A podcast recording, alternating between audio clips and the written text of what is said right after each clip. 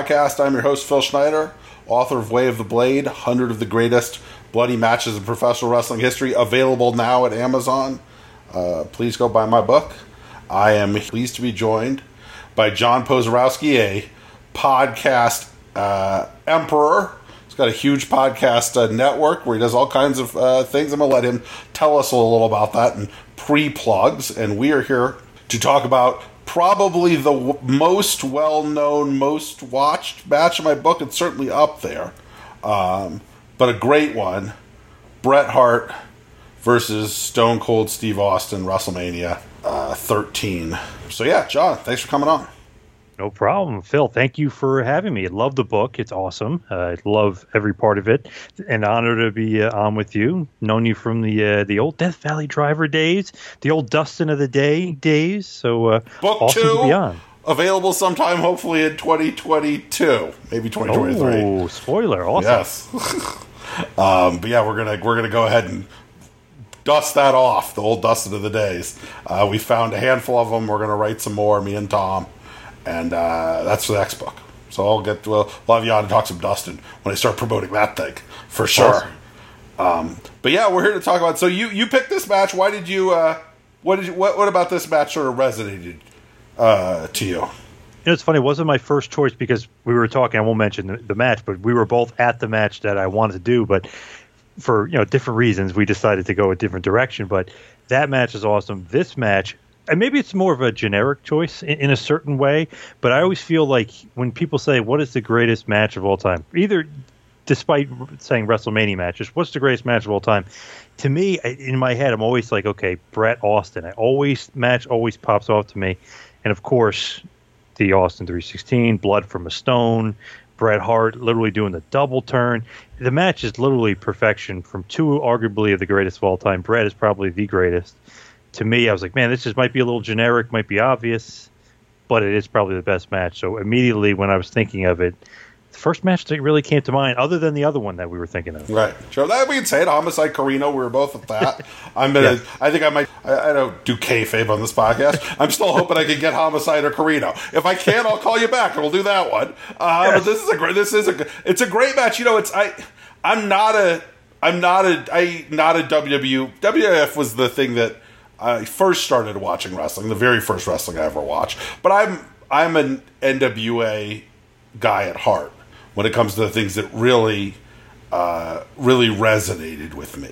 So as a match, it was like this wasn't the first thing that came to mind with me, either as the greatest rest- match of all time or as really two of the greatest wrestlers of all time. So when I rewatched it for the book, I really was, you know, in some ways almost surprised at how great I thought it was because I was kind of like, ah, you know, this is this WW, this is the you know Attitude Era stuff. I think is really overrated. It's just like I'm sure this is fine, but I'm sure it's like I'm sure. But then watching it, I was like, man, this is great. God damn, these guys are awesome. So it's a match that really, when I watched it for the book, I think it, you know, my memory of it was not as rosy as the reality of watching it again, which I think is probably almost the opposite for a lot of people who kind of consider this sort of the apex of wrestling. I was a little older, so I was like, you know, this was this was 1997, so I was already, you know, I was like in my early 20s, 21, so I wasn't like 14, where you know, where like you could, this is the thing that kind of captures your heart. I was 14. You were 14. I mean, 14 yeah. is like 14 is the sweet spot, right? So I was 14 and I was like, you know, that, that's like 1989, 1990, right? So it's like, if you ask me what the greatest match of all time, I'm saying uh, it's Flair Steamboat or Flair Funk or something like that, right? Right in the, the sweet spot of your wrestling fandom. Um, at least in memory wise, I think it probably my sort of generic answer for greatest match of all time is MS1 Sangre Chicana I think is the one I say when if somebody asks me that. Uh, but like as far as the one that like I have like childhood memories of, it's it's the Flair stuff. Um, and this was a little later when I had already kind of started getting a little, be a little bit of a smart mark and started to be, you know, like get a little d- disillusioned by American wrestling and started really getting into Japanese stuff. Um, so, you know, I, it was a real rediscovery for me watching this. And you're right. We talked about Bret Hart. I think this is his greatest match. And he, I think this is, Austin obviously is the guy who comes away from this as the biggest star in wrestling, one of the biggest stars in wrestling history. But I think this is a Bret Hart match. I think Bret Hart is watching it again and rewatching it for this podcast. I think it's just an absolute masterclass by him. He is so great in this. Man, everything that he does is perfect. I love going back and just watching him because he's like the perfection or the, the epitome of perfection for a wrestler. And I always listen to different interviews. Even uh, Kevin Nash Diesel was saying, like, man, watch the way he breaks down a match. And you know, Nash isn't known for being like this great technician, but he's telling people like, watch how Bret breaks down a match, watch his psychology. He's like, he'll even break it off into like five minute spurts, or like, I'm doing this, and we're working into this, and you know, we're we're climbing the ladder, we're building to something. It's just, man, he is the the master class, and to me, just everybody has had like their best match against him. I think this is Austin's best match. I think Owen had his best match against Bret. I think Perfect had his best match. Bulldog, Yoko, One Two Three Kid, Bob Backlund. I mean, all these guys I feel like have had their best match against Bret. Backlund? Backlund had a lot of great matches in the seventies and eighties.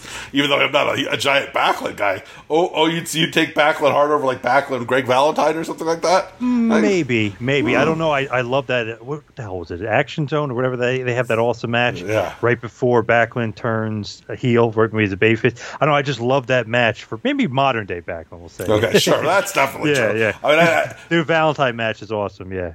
Um, it's. uh I think it's more than just execution. I, I mean, this is, I think, an incredibly tricky thing that these guys were trying to pull off in this match, right? The double turn, Hart, yeah. Yeah, because Hart was had been. I mean, he'd been a, a, the baby face in the WWF for I don't know for what at least four or five years at this point, right? Yep. Uh, um, and you know, and Austin obviously is uh, started to be cheered, but wasn't a good a good guy in the way that the WWF fans are accustomed to good guys being good guys, right? I mean, this was the first time you really had a guy like Austin doing this thing. Uh, here, kind of you know. Otherwise, you had really had. I mean, although Hogan cheated a lot, but really, but you know, his persona and everything was of this kind of you know uh, all American '80s cartoon hero, and Hart was a lot like that for a long time. You know, and Diesel when he turned uh, face, same sort of thing. And and Austin didn't change his act particularly when he went from a babyface to heel. And Hart, as a guy for the setup to this match, and then through this match, getting more and more frustrated with the fact that he had done what everyone he was supposed to do and it wasn't working. He was just so good as like the guy is like the disgruntled NBA player who realizes that he kind of was going to kind of pout his way out of a situation. It was almost like what his shtick was this whole thing, right? Where he's just like, I keep getting screwed on the title. People are starting to boo me, and you know, so he has this entire the entire match is almost wrestled in a snit, where he's kind of like got a pissed off look on his face and kind of like a, a real like you know like well, you know what? You guys want me to do this? Fine, I'll fucking do it, right? You know, like, and, yeah. and he's just so good at that for which is a completely different role for him. I mean, he didn't ever do this kind of even when he was a heel before that. It wasn't he, there wasn't a ton of nuance to Bret Hart as a Hart Foundation heel, right? Where this was an incredibly nuanced match. Oh, it's unbelievable. The whole like setup to it is so good because everyone always assumes, okay, Austin 316, he says that promo and then he's off to the races. That's not true. He won King of the Ring. He said Austin 316. Vince McMahon didn't even remember he said that. So Russo and a couple other guys have said, even in, in, interviews and backstage stuff, that they wanted to do Austin 316 on the magazine and all this other stuff and give Austin like this big push. And McMahon barely remembered him saying that. So they're like, "What? Like, don't you see the the signs in the crowd? Don't you like?" Vince wasn't quite getting it. He didn't understand that, so they changed the magazine cover to something else that had to do with Austin, but it didn't say Austin 316. So then you have SummerSlam. 96. So you think, okay, guy won King of the Ring. He's got to be on SummerSlam, right? No, he's in the pre-show match against Yokozuna, who was very overweight and aged at that point, and Austin wins by pure luck on the pre-show over Yokozuna because he basically slips and falls and and and falls right on his back, and Austin pins him and gets out of there. So it's like, wow, what are they doing with this guy? He's not doing much. All of a sudden, Bret Hart, who's been gone, Shawn Michaels' title run is really kind of struggling at this point. NWO is totally killing him. WWF is really looking in a, in a bad way they they re-up Bret his contract, uh, which was rumored. You know, who, who knows what's going on behind the scenes, but he didn't have a contract. They bring him back. They give him the deal he wants, and then all of a sudden, Austin and Bret starts kicking off. Austin put the ass in front of Hitman. That's my opinion of him. Starts dogging him, starts ragging on him. And we start to lead up to Survivor Series, where you're going to have the conquering hero Bret Hart return and shut up this loudmouth Steve Austin, except for this loudmouth Steve Austin, who's a heel, is really kind of getting half the cheers, and Bret's return is almost ruined, and not really ruined, but in a sense, it's not like your conquering hero is back and he's going to take over the WWF. It's like he's not really getting a huge positive reaction, just as you would think a, a babyface conquering hero would. Well, I think you know in a lot of ways that NWO had been changing a bit of the paradigm in the way that rest- American wrestling was being uh, no viewed and yeah. ECW too, right? Where it was just like where you had kind of passed the point where having you know just a straight white meat baby face like this wasn't going to work, and it, obviously I think it came back. Uh, you know what I mean? I think in many ways Cena was pretty much a white meat baby face and oh, no doubt, incredibly yeah. successful about it. But I, at this point, this wasn't. I don't think that people wanted to see this uh, particularly, and I think that, and I, you know, I think that a lot of the edge attempt to do edgy stuff uh, post this was really juvenile and childish and stupid. Uh, but I think in some ways, when you have performers that were as good as Austin and as good as Hart and, really as good as the, I mean, I, you know, I was not an NWO guy. I was the guy who was going, why can't I watch? Why, why is this Juventud Guerrera match so short? You know, but but but in hindsight, you know, it's like you know Nash and and, and, and Scott Hall and those guys also just tremendous you know, performers, and uh, you know, in a way that just you know doing dick jokes uh, doesn't cut it when it's when it's uh, you know. Uh, Road Dog doing them or something versus versus when it with Steve Austin doing them. Um, and obviously, you know, a couple years past this point, just every single bit of the show of the WWF show was, you know, tits and poop, and you know, just like like a like a 12 year old wrote it or something. But at this point, I think that, you know, Hart, uh, uh, you know, Bret Hart cursing, you know, uh, and Austin cursing and the whole thing and the blood, which at that point had been kind of, you know, you didn't see a ton of in the, in, uh, in the WWF. I mean, that, that whole thing really did, was really like, uh, shocking in a lot of ways. And, I, and, and, and, you know, I, turned it around for them for sure. And I think even that era, just being a young, uh, basically 14, about to turn 15, and, and as you, you're coming along here, it's like, man, the the world is changing at this point in in the late 90s to uh, definitely shades of gray as they like to say. No there's not really a lot of black and white. Like austin is uh, for sure shades of gray. Like everything if he was in the 80s everything he's doing he's cheating. He's calling them shit man.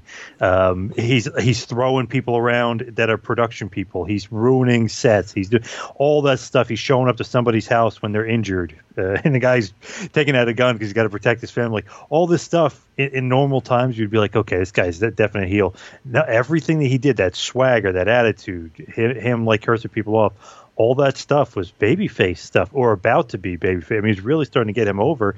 And Bret was doing that. You're like you're right, like that white meat babyface. I'm returning. I'm gonna. I'm the hero. This guy has been bad mouthing me. But when he returned, I was at Survivor Series '96. Awesome show. One of my favorite shows. Loved it.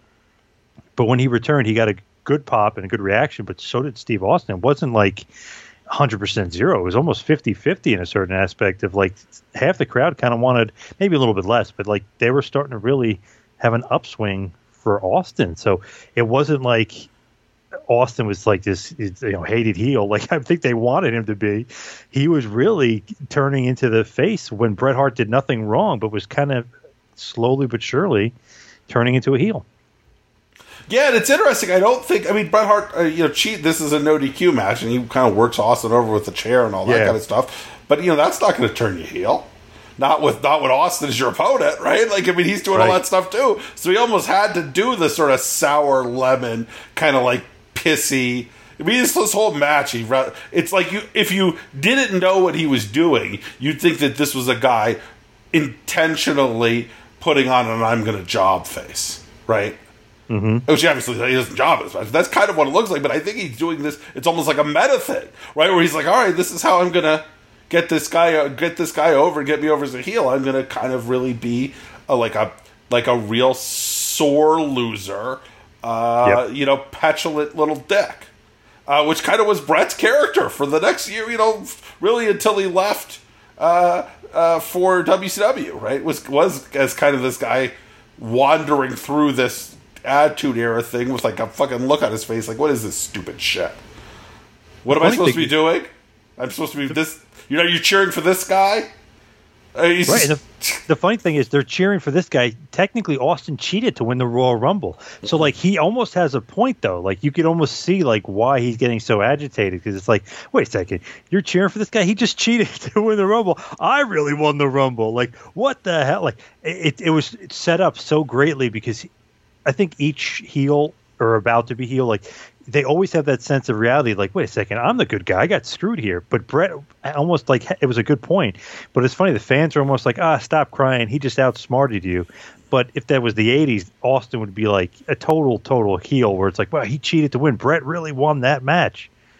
Yeah, and I think a lot of, uh, and I mean, obviously, the great, I think to be the great heels all are all baby faces in their own mind, right? And, so it isn't, it isn't all everything Bret does in this period, Right, He's got right. he's got a justification for, right? He'll, Yeah. he's got if you ask him, he's got he he's do, he's the good. I'm not the bad guy. I'm the good guy, right? And uh, um, almost like Curb Your Enthusiasm last night. I'm not a bad guy. You watch that; it's really funny. I'm not a bad guy. I'm not a bad guy here. And that was kind of what Bret Hart was doing in this. I'm not the bad guy. This guy. You're gonna cheer for this guy? He's you cheating. a, he's uh, drinking beer. Uh, you know, like I'm. I'm. I'm the guy. I give the kid the glasses. Why are you Right. booing me? And you know, obviously, the have- whole uh, when it got to be the Canadian thing, it turned into kind of a very, uh, you know, a jingoistic thing where he he was the good guy in a lot of places. That was a really cool moment. I don't think anybody's ever really successfully been able to replicate. Oh no way! Do you have a five foot fence, by the way, around your pool? I don't have a pool, but I certainly, I certainly would have, I guess, have a fence if I did. Um, but That was a great episode. Great, Great- show last night. Yeah, Curb. so Yeah. funny. Um, so yeah, I think you know it's funny. I this is uh, Shamrock is weird in this match. I kind of forgot he was involved in it. Yeah, the guest referee. Yeah. It's, it's completely unnecessary. It doesn't help the match at all. It, it does kind of just wander around. And the, he is boy Shamrock. Shamrock came ready for a, a, '90s WWF run, though. I mean, good lord, uh, Shamrock was never a guy who was shy about uh, about uh, about uh, enhancements. But if you No. look at Shamrock in this match, like Jesus. this looks like he's on like you pop, if you stuck a pin in his arm, he'd deflate like a balloon. I guess Uh, it lends like credibility, like submission match. You have a former UFC champion. I guess that's really the the crux of it. But to me, I don't know. I, w- I would have rather just called it an I quit match rather than a submission match. Yeah, I mean, me. it wasn't like these guys were doing a lot of mat wrestling. right, exactly. Yep. you know, it was like, oh, okay, let's. Ex- this wasn't. uh It wasn't like, oh, we have Shamrock here. We got to show him we can do Pancrase too. I would say that would be how this match was worked. And anyway, I mean, it'd be using if they did work it like that. But yeah, this is like quit match. Um, and uh, and then you you know, and obviously, uh, it's an I. The problem with uh, booking I quit matches is it's very hard to ever actually have somebody say I quit and have it be like a thing that you know fits within the story you're trying to tell. You know, I don't know how many. How many six, I mean, they so people always end up doing like you know shortcuts. And this is a shortcut here too, obviously with Austin. You know, refusing to say it and just passing out. Yeah. But I mean, I, I think I think you know a lot of times people do like these I quit matches. Like, well, it's not going to say I quit, especially if, if you know if a babyface is going to lose. So they always have a million uh, you know dumb tricks to try to get around it. And the trick is, I guess, don't just don't book that match unless you're willing to have have a mag to have a Tully Blanchard scream I quit into the microphone. Uh, yes. Or, or yes. yeah, right, exactly. Um, but yeah, like this, th th th this is if you're gonna if you're gonna co- do a cop out finish, this is how you do it, right? I mean, you know, Hart refusing to let it go, just know, Austin trying to reverse, dragging it out, dragging it out, just bleeding and bleeding and bleeding. Do we know was this one of the matches where? I know Hart was the master of the fake bl- of the of the fake blade job. Was this a fake blade job match? Where like Hart, Yeah. where Hart would you know oh you know like Hart would do this thing where he did it a bunch of times. He did it in the Piper match. I think he did it in a match with British Bulldog where it was like convinced uh, he did the blading, uh, and uh, it- which is why Austin bled so much. Right, that's like the the ultimate. I, I don't know. I did a pod with Steve Carter where he talked about Jonathan Boyd bleeding him in a match, and then he him almost dying from blood loss. Uh, like to go to the hospital Oh, in an ambulance, and uh, and we talked about that. And like the I'm gonna have somebody else blade you. It's uh, I'll blade you. Don't worry. That's always that always that almost always goes bad. I think uh, wasn't the uh, wasn't that the story of the isn't there there's a like an ECW Beulah versus Fonzie match right? Uh, where Fonzie Yes. nearly almost dies in the ring of blood. I think that was of somebody else blading him.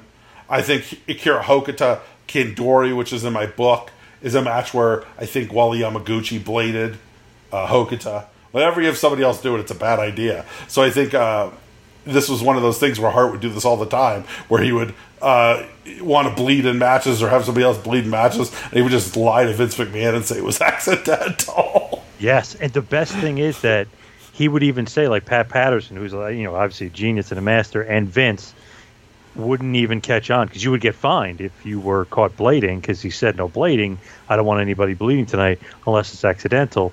So he was so sneaky and good. The cameras couldn't catch it. I mean, that's how good he is. Like they couldn't catch it. The, the guys watching it couldn't catch it. Vince, Pat Patterson, nobody's catching on that he's literally blading the other guy and he's pretending it's accidental and it looks like it's accidental. Same thing happened Season's Beatings against uh, Bulldog in '95. Same thing WrestleMania '8, Piper he's just a master and he can't get caught for whatever reason. They just they weren't onto it unless they were maybe onto it and they let, just let it go because like the end the- result was so good. Yeah, I mean, it was like one of those things. Is uh, a Casablanca moment. I can't believe there's gambling in this institution.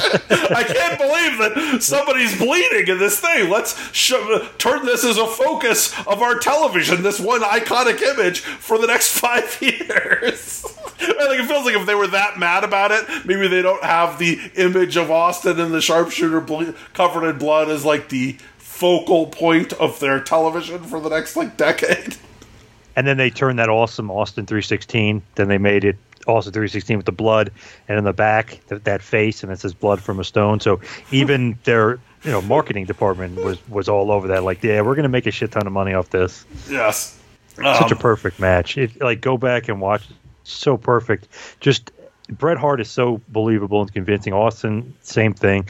You could tell that they, or you think that they don't like each other. It's been brewing for months since even Bret before he came back has been brewing. This guy's been bad mouthing him. So everything like that they do to each other is totally justified. It's totally believable. You really think the guys hate each other. It's just I don't know. I, I go back and I was still watching. I was still like Mark out for it. Just it's such an awesome match. I mean, Austin, talk about a guy who, you know, succeeded in despite, uh, you know, like a, just a guy who took every opportunity, right? I mean, famously fired by Eric Bischoff, uh, you know, who didn't think he was marketable. I think it was the line that Bischoff said.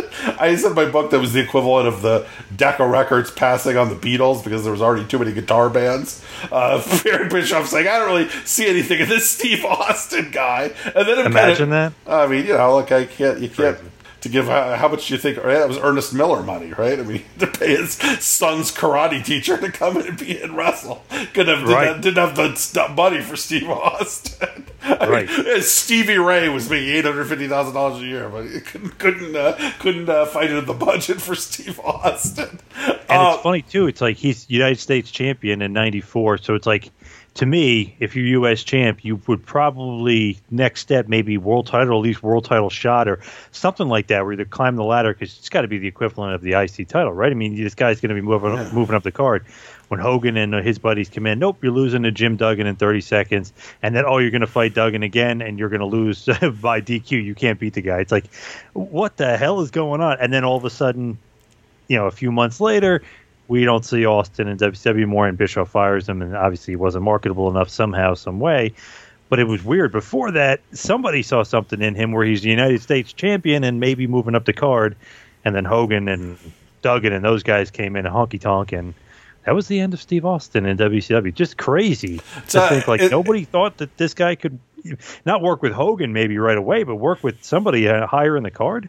Yeah, I mean that that uh, Hogan, the Hogan, the first Hogan's in now run of WCW was I was painful. That was horrible because obviously '94 was so good, uh, not business wise, but you know for, as far as something that I enjoyed. And then that that Hogan comes in run, uh, rough, brutal. Worst, maybe that that is one of the worst six months in American wrestling history, right? Like that, you know, Hogan comes in with Duggan and Honky Tonk Man, and, and you know, and Brutus Beefcake, and you know that whole period. It's like God, you know, Flair in a dress, you know, all that stuff. Just uh, hardly. There were some fun, you know, bad attitude matches on C shows. But outside of that, that's a that is a barren that is a barren wasteland for entertaining wrestling it's like whatever Vader's doing, and then and then everybody else. Right, you know, a couple of fun. But there's yeah. a fun. Uh, I think there was a fun Sting Tenta match or two. It was kind of entertaining, but for the most and part, Big Bubba too, and Big Sting Bubba, and Big Bubba too. Big Bubba was good.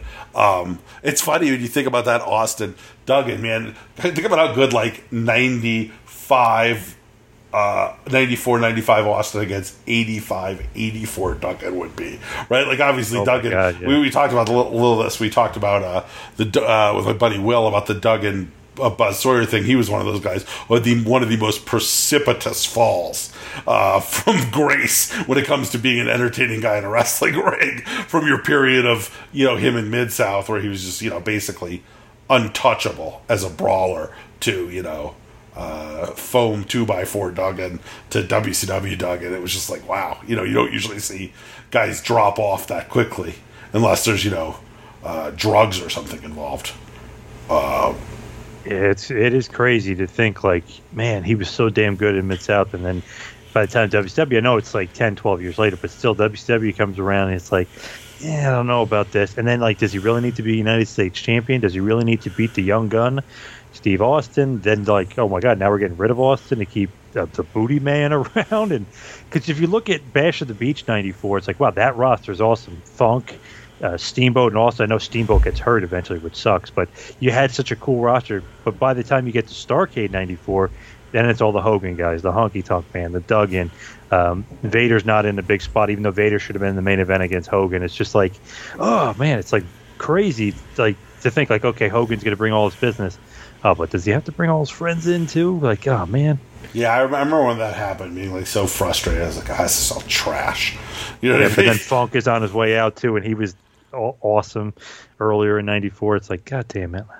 Yeah, I mean that was a point. I think '94 was probably a low point uh, for my wrestling fandom because uh, I hadn't really got I hadn't really got started getting into ECW stuff, which I started getting into a little bit more in college. I hadn't uh, really started getting tapes yet. I think I started getting tapes around that period, and it was just so this was like a, you know something I obviously had you know put a time a lot of time and emotional energy in as a kid, and that point it's like man this is this is a bummer. Uh, and then I found the Japanese video store and my uh, in, in uh, near my parents' house and got it all uh, it all and, and here I am. But you know, there's a, the sliding doors moment is I don't find that, and then I find something else to do with myself when I get to college outside of watching ECW in like my dorm room and you know, at nights I wasn't out. Um, but no, the uh, so then Austin comes. You know, he Austin goes uh, to ECW, and the ECW Austin stuff is great. Like he is really, really good in ECW, and he kind of starts to, I think, develop a little bit you know, yeah, and he's got a chip on his shoulder, big time. Yeah, and, and you know, he uh, is that feud with uh, Mikey Whipwreck and Sandman, and he's really fun in that. It doesn't, I mean, I don't know how long that lasted. That can't have been more than a month or two. Um, but that was like a, a ECW is a as a fun place to stop by for a while in between things, right? Like if you're out, you know, in between the two, Pillman did it. I mean, Cactus Jack in some ways, his run wasn't even is obviously you know incredible, but it wasn't that long uh, you know, in between couple years, maybe, maybe not even that, uh, in ECW. Uh, so there's a stopover point. And then he gets to WWF, and, uh, you know, he ends up as the ringmaster. And that, that was a go nothing gimmick, you know. That was a that was a treadmill, uh, if you've ever seen one, right? You know, feuded with Savio Vega, you know, with DiBiase is like you know sort of as a manager. I mean, that wasn't going to go anywhere. And then, funny, like that Vega feud was like never ending either. It was like, well, how long is these two going to feud with each other? Matches, Jesus, matches are pretty good. I like Savio Vega. It's a guy who thinks uh, pretty good. They were great, but it was I don't know. To me, I was like, man, like Vega's mid card. Can we give Austin a bit of a push? Well, I, mean, I don't like the Ringmaster gimmick, but he, I mean, good matches for sure. But it was like, man, he, he move this guy up the card. It's like Punk right now in AEW. Move this guy up the card. What are you guys doing? Um, I think he's fine. Punk's fine doing what he's doing. Although I, I don't know about Bobby Fish, but that's another, that's another conversation for another day. uh, but uh, so then, do you, do you know the list of names that when he suggested changing his gimmick and shaving his head? Oh my god, what was it like Frosty McQueen or something with one so of I them? have them, but Otto von Ruthless. They suggested Otto von Ruthless. They Horrible. suggested Ice Dagger. They suggested Fang McFrost, and they suggested. Chilly McFreeze. I would talk about. I mean, it's like in some ways, it's almost is it despite everyone involved in the, this promotion that they had this huge run of success. Can you imagine if this main event of WrestleMania was Bret Hart against fucking Chilly McFreeze in a submission match?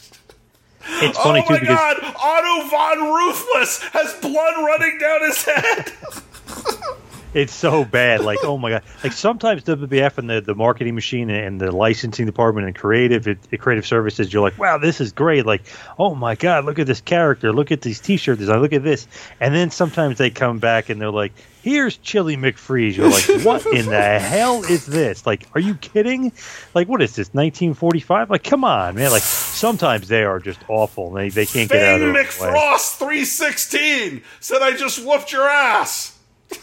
He'd just be dead. So he would bad. be dead. It wouldn't matter how great he is, right? Like, I mean, I would have just killed him. Uh, I don't know. I mean, you know, it's I could see Austin them, in like, the sense telling, of uh, talking about of it. I mean, there's plenty of people who have not been able to talk them out of their stupid fucking names, and they just I get stuck see, with uh, them. uh, Jim Ross being like, "Hey, uh, Steve, uh, got a suggestion here for you. Don't go crazy, don't get mad, but uh, Chilly McFreeze." like I could see him being like all like disheveled to explain to Austin, like, "Here's some horrible gimmick names we might give you." Like, what? Chilly McFreeze! Chilly McFreeze! He's stopping a mud hole in him! McFreeze is stopping a mud The Mick, too. Oh my god, so bad. Uh, I can't, like, I can't get over how terrible it is. I mean, it's, you know, it's still going on, right? I mean, Bron Breakker is fucking as Oh, bad as God. Otto Von Ruthless. Yeah, but just imagine WrestleMania 14, the Ice Dagger era has begun. it's, it's awful. Uh, yeah, so, you know. This they had they had a moment. I mean, I think I prob. Pro, I mean, how much of this, how much of this do you think was people writing, and how much of this was Austin and Hart? I get the sense that a lot of this was just Austin and Hart being Austin and Hart, and then taking some 100% control of this rather than the people who were uh, than the the you know the the fifty failed sitcom writers uh, perpetrate you know sticking themselves in the writing room, right? Like I mean, you know every every guy every guy who got a second uh, team UCB uh, ends up having six months in the WWE writers room, and I, you know, it's like the stuff they come up with for the most part is pretty terrible. from Oh. for universally, right from from almost day from almost day one of that stuff. Uh, you know, the the terrible ideas outweigh the good ones by a fair amount. Um, but you know, this was this was a, they had a moment. I mean, there, this this started a real period where it was like uh it was the thing that it was the I mean a, a much more satisfying product in a lot of ways than than WCW was at that point. Even though WCW was uh, you know Kicking their ass. kicking their ass for a while, and then this is when it kind of stopped, right? I mean, that was that was. Uh, I mean, this was. Uh, you know, what was was this? This was this the Starcade? Uh, th- this year was this the Starcade this year that was. Um, what was this? This was ninety. Uh, what Starcade was that? Was this? So year? this is 97, Starcade 97, Sting versus Hogan, the year-long build. They did almost 800,000 buys. So, I mean... so it- Hart it- was gone. Hart didn't even last a year then, because Um, he came back November '96, basically, and left November '97. Yeah, so basically, almost almost a year he lasted. That was it. Wow, God, that's such a such a great period to match. I don't really think of that as lasting a year. Um, Yeah. But obviously, wrestling so moves so much weirdly slower now. Where it's like a year ago that the WWE was basically identical, right? you know, Yeah.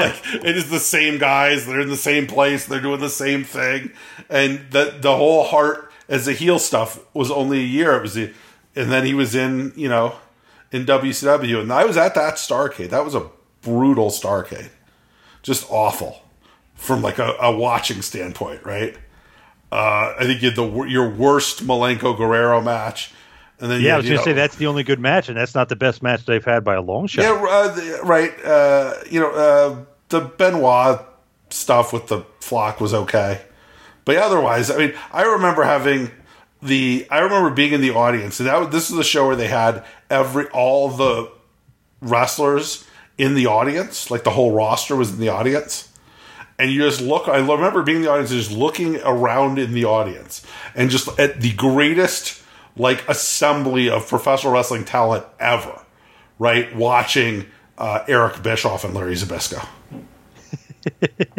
For control of Right? Yeah, like Yeah. like Fit Finlay and Regal and Juventud Guerrera and El Dandy and the Villanos and La Parka. And just like they're all, like, you know, uh, all just sitting there in the audience. Harlem Heat. They couldn't even find a fucking match for Harlem Heat in in uh, DC. Chocolate City, right? By far the most over guys on that show were Harlem Heat in the audience, uh, live, and it's just like, and they're all just hanging out, the, hanging out in suits. You know, there's Psicosis in a suit and a mask, watching you know Zbyszko do karate and Bischoff do karate standoffs. Fucking the shittiest. So yeah, I mean, it was funny that they, uh, uh, and not surprising that this ended, right? I mean, this this kind of you know the a Sting not winning clean and Hogan. Yep, I mean, that, that was pretty much the end of it for WCW. I think. I mean, they lasted for a, a while after that, but I think that was pretty much the point where it's not going to happen for them. that's when it started heading downhill. So by April of '98, they finally, with the Austin McMahon wrestling on Raw, quote unquote wrestling on Raw, they finally start winning. And then basically by summer of '98, WCW is starting to really kind of lose uh, favor. But obviously, they bring in Warrior to try to get a spike. There's some nostalgia there. They start winning the ratings somehow with Warrior beating Austin the ratings. Then you get to Halloween Havoc they have that horrible Warrior Hogan match, then WCW never wins ever again. so it's like, okay, uh, it's the beginning of the end there, but it, it does last for a little bit longer, thanks to a little pop by Goldberg, a little pop by Warrior, and then it all falls apart. Yeah. Uh, so I mean, it is fun. I mean, I think, I think you are getting a little of that, a little of that now, uh, which is one of the fun things about cart wrestling is you do have a that's a little bit of that same sort of head to head versus head thing. Um, which is you know it's it's nostalgic. Where the point where you would figure out which one of these shows were you know was good watch what's the hotter product. Uh, it may be the best thing overall for the WWE to have somebody actually push them a little bit. No evidence of that so far, but uh, maybe, maybe at some point this will cause them to sort of put it together a little bit and make something a little more entertaining. It's kind of what they were forced to do here, right? I don't know who Austin is and who Hart is in this situation in the analogy, and obviously AEW isn't really is, is a much smaller uh, concern than WCW was even before it started getting big. The funny thing is, it's like here in '97. Like if you look at, at WWF, everyone was saying they were putting on better shows. Steve Austin was more of a compelling character. Bret Hart, the NWO was kind of doing same old, same old. That's what that's what a lot of the. Honestly, I think outside of the end of Uncensored, when Sting makes that surprise appearance and the crowd goes freaking nuts, that was such a cool storyline. But uh, they, everyone kind of was saying, "Oh, but WWF's putting on such great TV," but they keep losing in the ratings. I almost feel a little bad with AEW because everyone's saying AEW is the better product, but everyone's still watching WWF. I, I wonder if, like a year down the road, if we're going to see some sort of swing in momentum, ratings wise, like we did literally from '97 to '98 in WWF and WCW. Yeah, I can see it. I mean, they are. I think the WWF's winning overall ratings, but you know they've also been around forever, and AEW has been around for a couple of years, and also that their audience is incredibly old. like the WWE audience, it's like at some point the advertising they're going to have on that, it's like the advertising you're going to have on Murder She Wrote reruns. it's all going to be re- it's all going to be Tom Selleck reverse mortgages and uh, and uh, and like erectile dysfunction drugs and and uh, Geritol at this point for the age. I, I remember when we was seeing what like the age breakdown of NXT. It Oh was my like god! Did you see that? The median age is 62. The median age. I was like, how is how the hell is that possible? Yeah. So, you know, that's not great. That means there are a lot of people well over 62 watching that show. That's what, me- you know, I, you know, for, uh, teach logic for the median means that it's not like it's a bunch of 62 year olds. What it means is for every 30 year old, there's got to be an 80 year old Yes, like yes. you're a 90 year old watching the show to get the average that high. I mean, so I don't know. You- the raw numbers matter less than than actual than the stuff like. I don't think advertisers are necessarily super excited about an average age of uh, of 60 was 63 was 63 62 unbelievable Yeah, unbelievable so and it's funny. I'm like, I think I'm one, I'm almost 40, so it's like I'm thinking like, oh, I'm probably the median age, or I got to be. I'm not even close. That's insane. yeah if me or you were the median age that wouldn't be good either much less right? Yeah, much you less want, our you want my- more towards 18. Yeah. Yeah, oh my you know, God. they're 25, not not 40, and certainly not 60. So who knows? I mean, I you know, I think at some point that can't that can't last. But other ways, you know, I'm I'm a guy who's I'm a, I'm a guy who likes ni- niches of Nietzsche, so I don't super care who wins the ratings. You know, it's kind of fun to you know you know see uh, you know people talk shit on Twitter, but for the most part, I'm looking at you know I'm looking at what weird thing can I unearth that doesn't have anything really to do with uh, either of these two promotions, right? I'm like, oh, it, so I'm just trying to think of Bryan Danielson uh, dream matches, and I got two of them: Suzuki and Dustin Rhodes. Which, by the way, should might be a part of Dustin of the Day. If you go back I- and watch I- that Dustin Rhodes match, that was great. I, I am probably I'm going to put it in Dustin of the Day. So I love that. I'm a big fan of obviously both those guys, and that was that match was uh, better than I better than I was hoping it was going to be, and I had pretty high expectations for it. I feel like Uh, Bryan Danielson, modern day Bret Hart, the guy can literally have a good match with anybody, and usually it's not like a shorter match. Usually it's like a longer match, a little bit more plotted, you know, like not as many crazy high spots you might see in like a Shawn Michaels match, or, or maybe crazy psychology getting at it. No, Bret Hart, Bryan Danielson, very in line. That's uh, that's why I love that style of wrestling. It's like I don't know. They mean, don't I get think it- too out of element. Like it's it seems like a legit fight or a legit match. Although I, I think Punk is uh, in in many ways is doing Bret Hart more than than Danielson does in AEW. I think I mean he's very specifically doing. I mean Bret Hart, you know Bret Hart. Oh, uh, even down to some of the spots. Yeah, with yeah. Darby Allin, the I one mean, two that- three kid spot. that was yeah. that was that match was designed to ape that. I think a lot of what he's doing is slowing things down in the way Bret Hart would slow something down. I in some ways I think Danielson is more. I mean Danielson is a Michaels trainee, right? I think in, in some ways when you look at the two, if you look at those two guys, I think you, Punk's more hard and, and and Danielson's more Shawn Michaels uh, because he's doing a lot of stuff. You know, there's a lot of stuff in those matches, and he's is he eh, you know I don't think he slowed down Omega that much. I think he kind of tried to pace him, which is you know fine. Yeah. But uh, I don't know. I, I I think I'm. I think as a. I think I'm. I for you know this is a little off topic, but I guess it's kind of whatever. Uh, I think I'm probably a higher voter on Punk and AEW and a little bit of a lower voter on Danielson when I ha- compared to the your average when you're talking about those two guys. I like them both. I think they both have been very good, but I in some ways I think I'm enjoying Punk uh, more than I'm enjoying Daniels. Even though I think probably before this, if you asked me, I would say I would be more excited about Daniels. Just because you know, I, Really? I yeah, I'm know, surprised because the Nick Jackson match was great, Suzuki match was great, Dustin Rhodes, Omega. Dustin Rhodes match was incredible. The other ones I, I'm a little lower on. I just that I, I that kind of pace pushing stuff is something that I'm not as big a fan of. Where just like that Suzuki that Suzuki match I thought was really good. I I, I don't know. I, I have I'm not a guy who's incredibly enamored with the Minoru the your Minoru Suzuki comes to the U.S. run.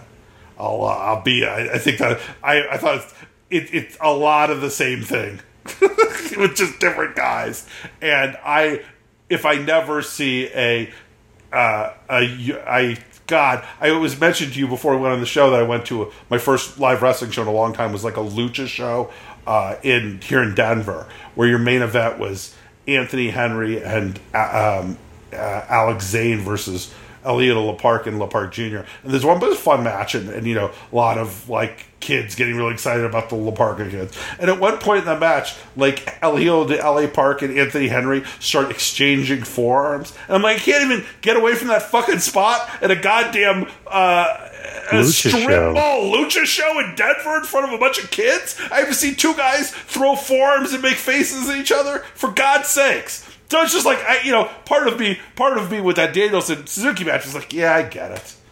Who's tougher, let's see some forearms. Like every goddamn match in professional wrestling today, he's got to stop for two minutes while people make four hit each other with forearms and make faces.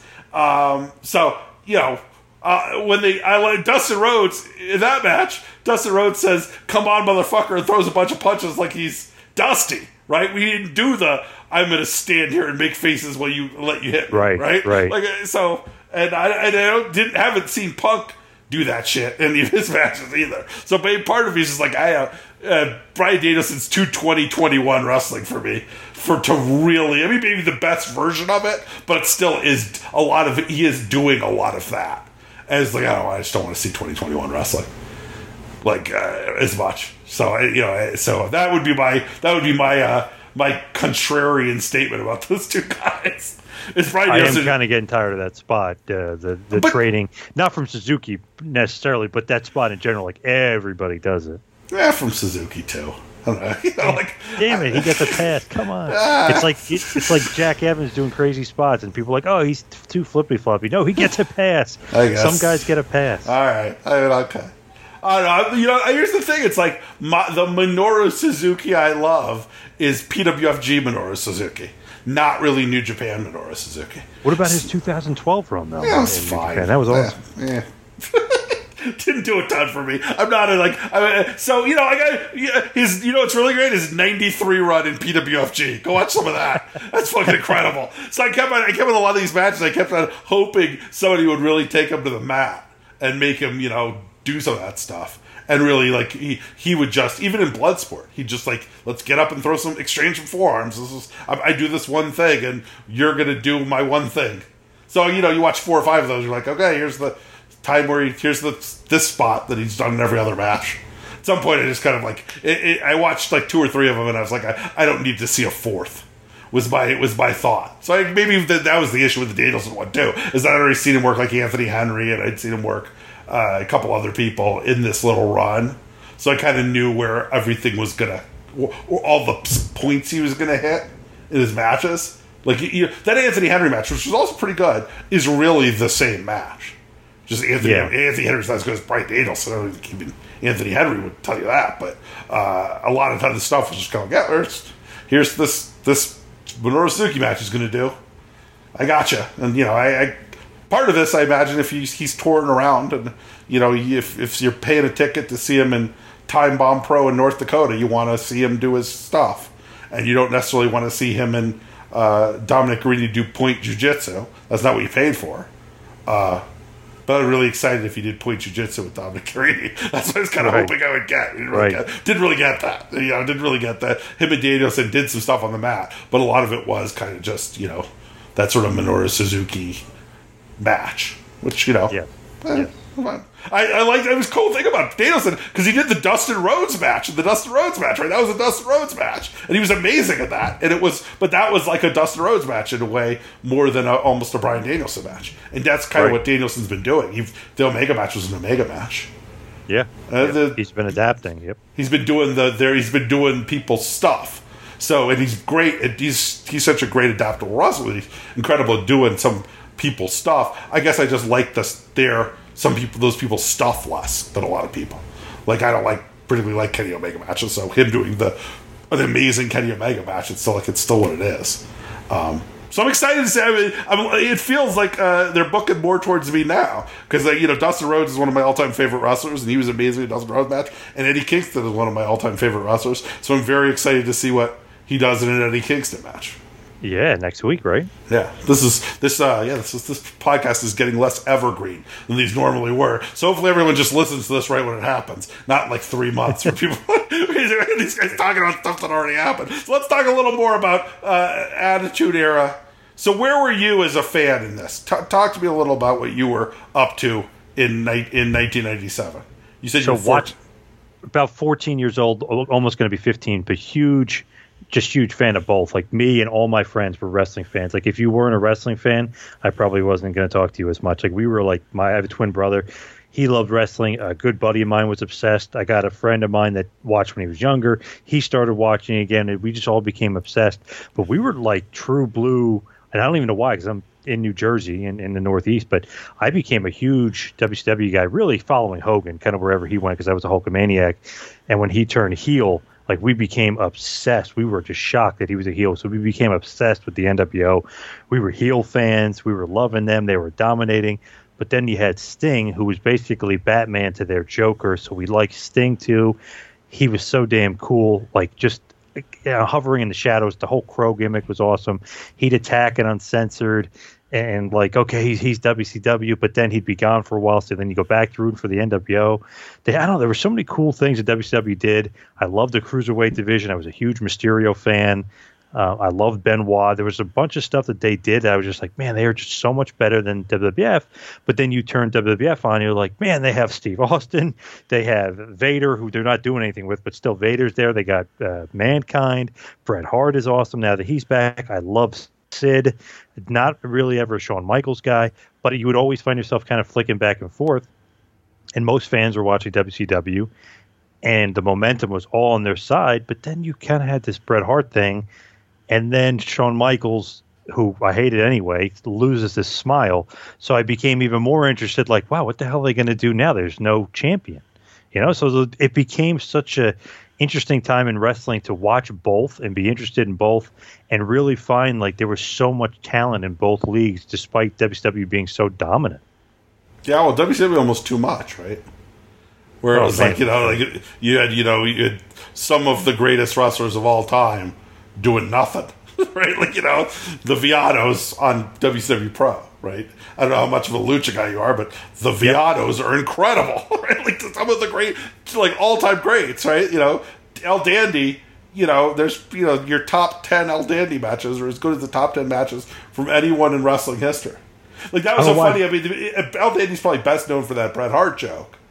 Um, that in yes, America, yes. and it's like kind of you know it's like it was kind of bugging me a little bit, especially because I was kind of thinking, you know, Bret, you're making fun of the guy, but you know, I'll take I'll take El Dandy if you put your guys head to head, ask me who I like more.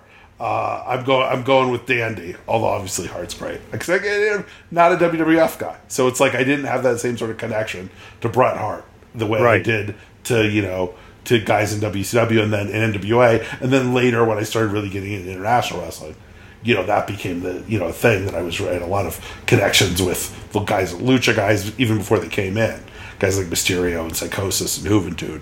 When I started getting tapes, like you know, those are my dudes, El Dandy, the Villanos. You know, I, I started getting really into that as a as a as a you know my the thing I was you know passionate about. I started making Schneider comps, and a lot of that was digging in and finding you know the obscure, more obscure stuff. Um, so I think I was really at that point by then. So like I said, I didn't have as, as fond of memories of this match, but man, you know, with watching it, watching it, you know, thirty odd, you know, twenty five odd years later, twenty five years, thirty years, Jesus, how old are we, uh, John? Um, old, man. Yeah, uh, uh, you know, it really did like wow, it really connected to with me uh, in a way like you know, especially with Bret. It's like, man, what a what a what a masterclass this was at just at wrestling acting for a guy who I, in a lot of ways, had this reputation as more of like a you know, a little bit more of a bloodless technician, right? Definitely. This was this was him as I mean this was this period, right? This this I guess it was uh, you know about a year, right? Was this point where he became this incredible like character actor in a way that almost before that he was really known as the guy who would was like a really your wrestling fan wrestler wrestler guy right? You know like dean malenko like the world's greatest dean malenko. When when at this point he really was a guy who you know as, as just performance wise matched guys like flair and dusty and you know the rock and randy savage and these guys who were just you know, terry funk jerry lawler like incredible performers outside of technical stuff. I don't know if he ever really before, and there obviously wasn't much after, ever reached that. It's funny with Bret though. It's like they it, like Vince, meaning like creative, like they almost like saw no range in him for whatever reason. Like they almost were like, okay, you're going to feud with John Pierre Lafitte over him stealing your jacket. Like you're going to feud with Doink and Hakushi. We're going to do a Lawler feud, but he's going to be making fun of your mom and dad. It's like they almost kind of didn't see a range in him. And then all of a sudden, 97 happened and somebody woke up or like, man, this guy's got way more to him than just being like this generic, I'm an Iceman wrestler who can have a good match with anybody. This guy like even with the Owen feud, they kind of showed a little bit of it, but then I feel like that feud could have went on even longer, and they could have done more with it and showed Bret's range. But '97, you really see it the the crybaby stuff, the him grabbing Vince stuff, him like going to choke Vince, him pushing Vince. He starts cursing a little bit. He starts saying he got screwed. You know, his facial expressions, him almost acting like a baby. But then you think about like, no, he did get screwed. No, he is kind of right, but like, no, but he's kind of being a baby about it.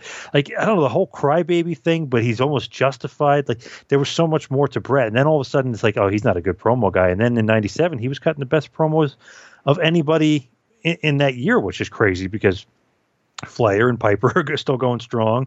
Hogan is still there. You know, you got all these awesome promo guys, and Bret might have been the best promo guy in '97, just ripping America and praising Canada and ripping the morals and values, ripping uh, uh, Michaels for not being a good role model, ripping Austin for not being. A, I mean, it was so much different of a Bret Hart than we've ever seen before. Like, wow, this guy was there all all the time. He could have been doing this for years. Yeah, it really was a very such a short period of time, but like for like a one year run, that's got to be up there with some of the greatest one year ones anyone ever had. That Bret Hart from return to leaving, because I don't think he really. I mean, he had some stuff in WCW. There's moments, but you know, he didn't. That was a really an underwhelming uh, run in WCW if you go from his the one year run in WWF, WCW, it stinks. But if you hold like the WCW run and just kind of hide it on its own, like oh that was really good. He's still you know he's great and he's having a good match with Benoit and Booker T and and you know and DDP and all these guys and and even having good matches with Goldberg minus Goldberg kicking his head off and like Sting and stuff. But it's like wow, you compare it to that '97 run where he's wrestling Austin, having you know possibly the greatest match of all time, and cutting these awesome promos and having a great few matches with Undertaker, and it, it's just one of those things you're like, wow, like it's like a completely different guy almost because he was so damn good in '97. Yeah, this is incredible, and you know, and again, I think that part of me being such a partisan. I don't think I, you know, a lot of looking back on that stuff for this book. It's like, man, God, he was great just so great. And you know, Austin obviously is incredible too. And I think it, I think you know I think Austin kind of there was a lot of rinse and repeat with him after a while. I think they just kind of had him do the same things over and over again. Uh, lost a little bit of the spark of that original run when you got a little later in the '90s and the 2000s, and you know, you the Vince McMahon thing was great for a while, and then you know, obviously drug out forever. Uh, and you know, at some point they just kept going back to it and back to it and back to it. And by 2000, 2001, there was well, they had sort of squeezed a lot of the blood out of that stone. But you know, Austin in that first period run, you know, untouchable. Oh, unbelievable! It is so good. Like every step that they made during that first run, like seemed to make sense. Like Foley and Funk lose to the New Age Outlaws, but they kind of get che- cheated. Well, obviously they get cheated. They do get cheated, but the crowd is chanting for Austin. So Foley cuts that awesome promo where he basically turns heel, saying the crowd was cheering for Austin. Then he becomes Dude Love, and he hates Austin. Vince uses that against him, but but Vince is a part of the matches. They have the, the those two awesome matches back to back on pay per views. Then Vince gets involved as a referee. He says he won't count three. Austin knocks out Vince. He makes Vince count three with his hand. But this whole time you're building up Undertaker and you're building up Kane then he has the Kane feud. Then he loses to Kane. Then he wins it back, and then he's still feuding with Undertaker. It was almost like they were on fire for a period there with Vince in the background, and you're dying to see Vince Austin just because you want to see Austin kick his ass. And then The Rock turns heel, so then you get Austin Rock, and then Vince is still there. I mean, like everything they did with Austin was perfect, but then all of a sudden, you're right, it got a little out of hand when they start doing the higher power because if they made it Jake the Snake or somebody else, or even Shane Douglas was a rumor, somebody else, like, all right, would have refreshed the angle, but then it's Vince again, and they're doing the same exact storyline. It's like, man, you had an opportunity to change it up for Austin and do something a little different, and you kind of did same old, same old. But man, that first few months, or six months, or eight months, they were on fire. They were on such a damn roll. It's great. Yeah, for sure and and I think this was the start of a little, you know. I, so I mean, interesting. I, you can they find it?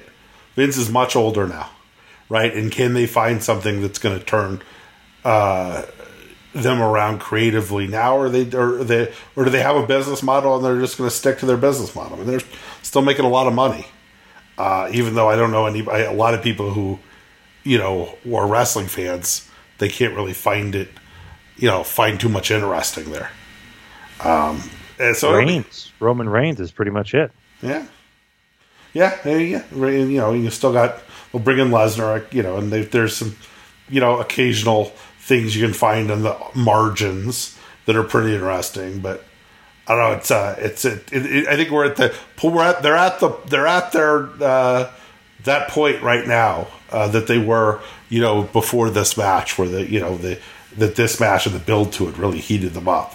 So we're interested to see if they find another thing or the or that or it's just uh, they don't have another run in them almost seems like they don't. Even here in '97, this WrestleMania is not like a big buy rate or anything. I mean, it's not anything. I mean, Undertaker and Sid as like the top match that wasn't drawing. I don't think anybody was really interested in that. The original plan, I guess, was supposed to be HBK against Bret too. Really, to have it again at WrestleMania. I don't think there was any interest really in that.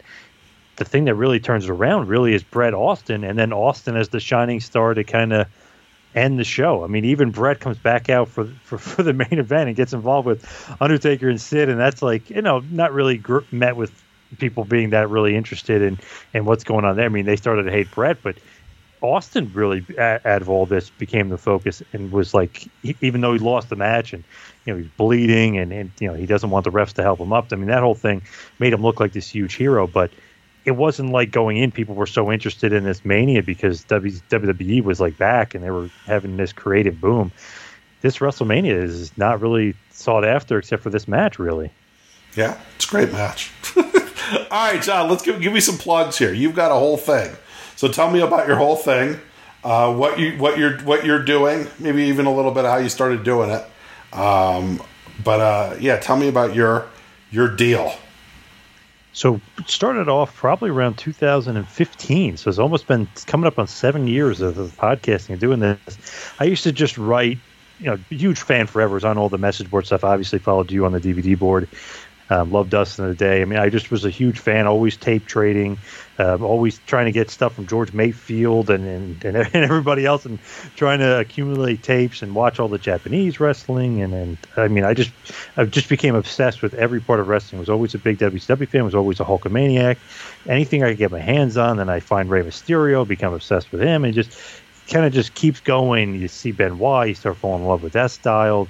Danielson when he was with Ring of Honor. Then used to go to all the Ring of Honor shows. So eventually, I started hearing podcasts like, man, I need to just do this and just I don't know, just try to do something with it. Just obsessed and have a little bit of knowledge about it. So why don't you try to do some interviews and interview the guy? So the first guy I ever interviewed back in 2015 was Jeff Jarrett of all people. And really, I mean, I had no background other than just you know super fan that was writing a, a, blog for my brother's sports website. So that was the only thing to have, and Jarrett agreed to do the interview, and kind of the rest is history. I got to do Dusty Rhodes' final interview ever. Uh, then I got an interview with Kane, and all of a sudden it just kind of snowballed from there. I guess people started you know listening and maybe respecting it or respecting the the list of guys that I was able to interview and then all of a sudden, you know, the Mick Foleys of the world, Jerry Lawler, Terry Funk, Sting, Kurt Angle, Chris Jericho, just started getting big names to actually come on the podcast over the uh, last six plus years. So it's been awesome, and that's the Two Man Power Trip, and that's everything is on Twitter and Instagram at Two Man Power Trip. The website is tmptempire.com. Also, do a show with Tom Prichard called Taking to School. Do a show with Kevin Sullivan where we go over WCW and my personal favorite heyday of the NWO dominating and talk about his booking on Taskmaster Talks with Kevin Sullivan. I do a Pro Wrestling 101 show. We talk about a lot of the background stuff of wrestling, like stuff people don't talk about, like locking up and, and the ring gear and running the ropes and just like to give somebody who's really wanted to learn about the business the background of the business. I usually interview like Stevie Richards and Ben Hameen and Justin Credible and do stuff like that where you really try to learn the backwoods or like the, the background of wrestling. And man, there's got a ton of other shows. I do a Hogan podcast. I do a show with Shane Douglas called the Triple Threat Podcast. That's almost too many podcasts. That's a lot of podcasts. How many podcasts do you do a week? And you're coming oh. on mine? When, when do you even have time oh, to do this?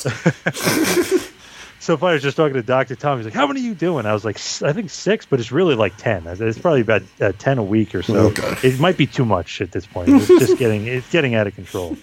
Um, but yeah, I can I get able to squeeze in one a week, and, uh, and then usually uh, even then I'm like, oh, honey, can I? Do you mind if I go downstairs for an hour? So somebody told me there's 24 hours in a day. You better do something with it. So usually at night is usually like my when the kids and my wife are asleep. It's usually like from you know 8 8, 8 p.m. to 1 a.m. or something like. I get a crap load of time. Like, well, it's really not a crap load. It's really four or five hours to try to do as much as I can each night. All right. Well, I, I, respect it, and obviously. Uh, yeah, so people can. You mentioned how you can find that on Twitter. If they were going to listen to one pod, uh, go back and find if they're new to you and what you do, and you had one pod that you say this is the one, what would it be? I guess it's got to be my flagship. My weekly interview series has been going on for like literally that's the one that's been going on for almost seven years. Is the two man power trip? I just call it basically the two man power trip flagship, but it's every week um, a different interview each week. It's I just uh, one of those things I don't even know why, but I just love interviewing. It could be Sting, you know, one week, or it could be this week, like it was Rob Black of all people from XPW. So it, it ranges. I mean, it, it's just crazy the the amount of, of good guests I have, and I've been such a fan of all different type of wrestling. So all, you know, one week could be Wendell Cooley, and then next week could be Stan Lane. One week could be Mick Foley, it could be Jericho, or it could be uh, you know an, an old one with Glacier or something. So it's just random my fanhood. It might be too much marky, I guess, markism. too much of a fan of all these guys, but I just love hearing all their stories, and I feel I think the flagship is something that everyone could like because you know if they like Lawler or if they like HC Loc. I mean, you, there's a whole range of guys that I've interviewed that they can go back and check out. Over 524 interviews have been done. Wow! So so good good stuff from there. All right. Well, John, I appreciate you uh, using some time you could be using to record one of your 72 podcasts to come on and do my podcast. Uh, and uh, everybody will be back in, uh, next week with another episode of Way of the Blade.